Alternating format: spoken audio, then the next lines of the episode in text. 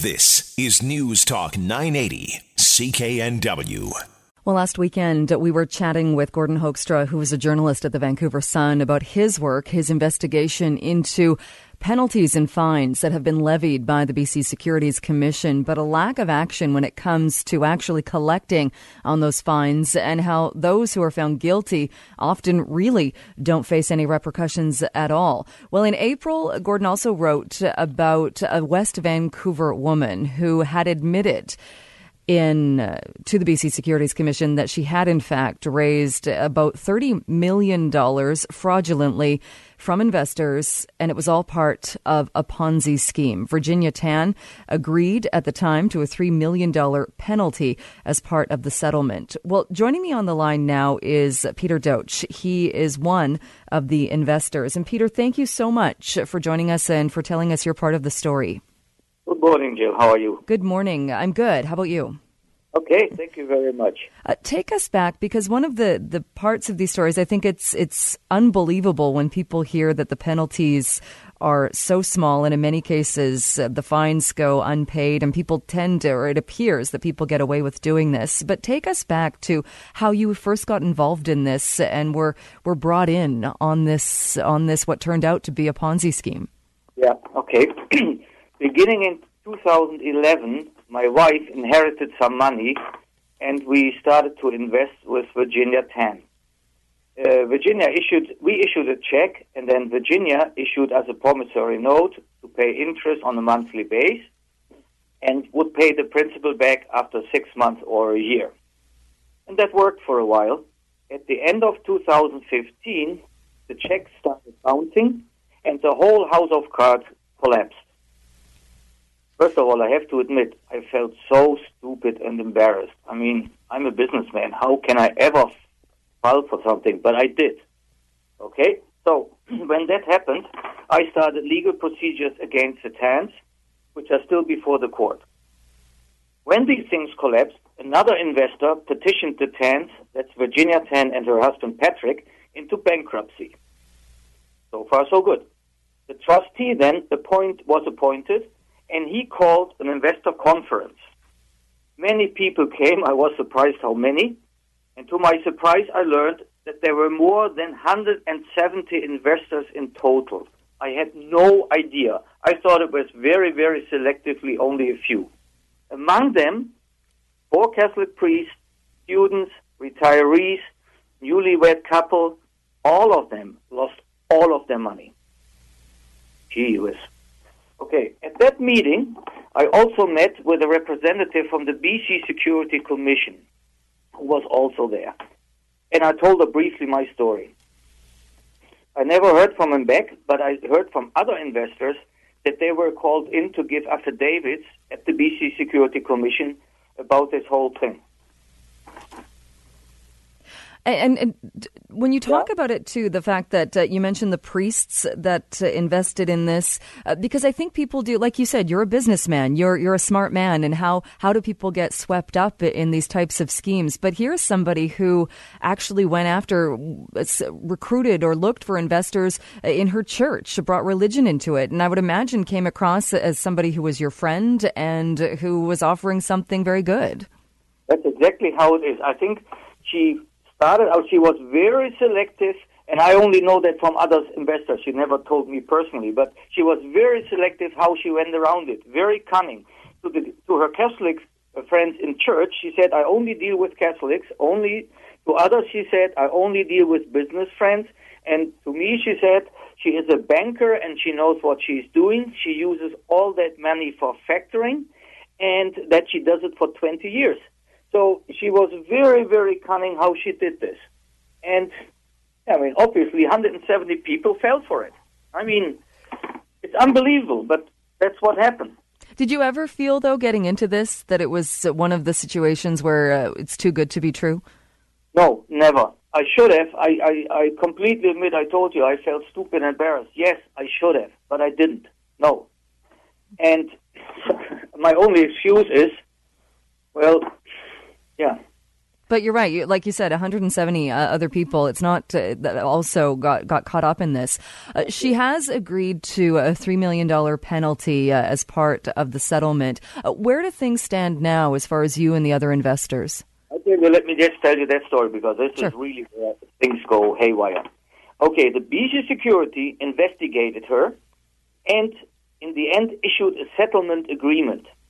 In this agreement, BC Security uh, Commission states that Virginia Tan committed fraud.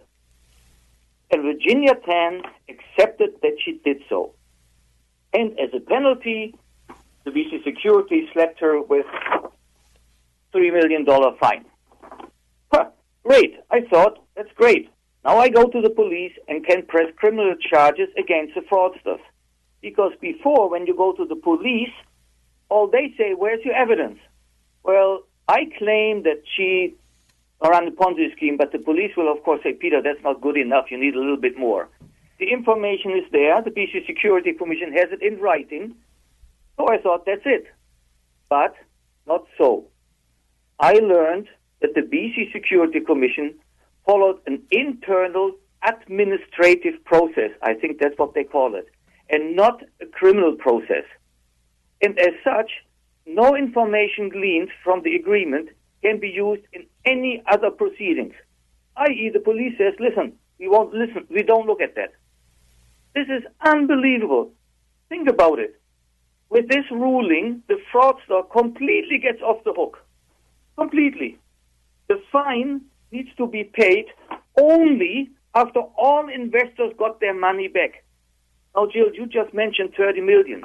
I think it's over 40 million dollars she frauded them. Okay? I think there's a higher chance that Martian land on Earth than that we find 40 million dollars for the investors and then another 3 million dollar for the uh, BCS Security Commission. This is completely useless. The guy who got protected in this is neither the public nor the investors. Who got protected is the fraudster, is Virginia Tan. And and which is also uh, what uh, when we were chatting with Gordon Hoekstra, and he's he's done a big a lot of investigating on this, and unfortunately, it doesn't appear that this is an isolated case. No, I, I, I read the article too, and I give uh, Gordon all the credit for looking into this. Somebody needs to look into this. Somebody from the legal justice department needs to look in and say, "Hey, listen, what's happening here?" I would like to know. I got nowhere with the BC Security Commission. Why was it acted as a administrative process? Why not from the very beginning as a criminal process? I have the affidavits of two investors who were asked by the BC Security Commission to provide evidence. Very clearly in there, it shows it's a Ponzi scheme. But why do they go the administrative way, de facto protecting the fraudster? What will, what will you do next? I don't know what to do next. I mean, I'm waiting now. I don't know. I really, I don't. I, the police will not look into this unless we have evidence. I have evidence in writing from the BC Security Commission saying it is fraud, and she is penalized for it. But I cannot use that information. The only hope I have right now is that the trustee, who of course has even more information because he actually has the bank uh, uh, accounts and the bank data of the uh, Virginia Tan and Patrick Tan, that he might do something. But again, there, when I asked the trustee, he says, Peter, I'm uh, bound by privacy. I cannot tell you anything. All right? So it's a catch 22. It really and, and even if would you like to see her go to jail? Because even if there was a criminal proceeding uh, by looking at the settlement uh, where she says now that her only income is her Canada pension plan and uh, some other old age benefits it doesn't seem and like you said uh, it's probably more likely that Martians will land than finding that 40 million dollars. Uh, what what would make it what kind of punishment would you like to see? Okay, from my point of view, the justice needs to be served so that the public believes in the legal system. And the public and the legal system is not served well. And I have a lot of emails from people, investors, who say, I don't trust the legal system anymore. It is absolutely important that something happens with Virginia Tan. And as far as I'm concerned, she should go to jail. people lost their livelihood. Two people, I understand from others, did try to commit suicide. She, she bamboozled elderly ladies into selling their house, get a mortgage on their house, get that money to Virginia because she get a better interest. That lady did this. Okay, she lost everything, everything. She lives of old pension now and lives with a cousin in Victoria together. That's how bad it is. Now, what is the judgment I like? The judge has to decide that. But I surely hope it's jail. All and right. not only two years less one day where nothing happens at all. It's the same like with the $3 million fine. She will never, ever pay this. It's a joke. Peter, we're going to have to leave it there. We're out of time, but I do want to follow up on this and see what happens next. And I do appreciate uh, you sharing your story and, and, and giving us a, a face and a voice uh, to the people who got uh, caught up in this. Thank you so much, and we will follow up with you. Thank you, Jill, and thank you for listening to it. All the best. All Cheers. right. All right. Thank you. Vancouver's News, Vancouver's Talk. This is News Talk 980, CKNW. For most of us, crime is something we see on the news. We never think it could happen to us until it does. Loved ones are gone, and for the survivors, the scars will never heal. I'm Nancy Hixt, a senior crime reporter for Global News. And on this season of Crime Beat, I'll take you inside some of the most serious crime stories I've covered. Season 6 of Crime Beat is available now on Spotify, Apple Podcasts, Amazon Music, and all podcast platforms.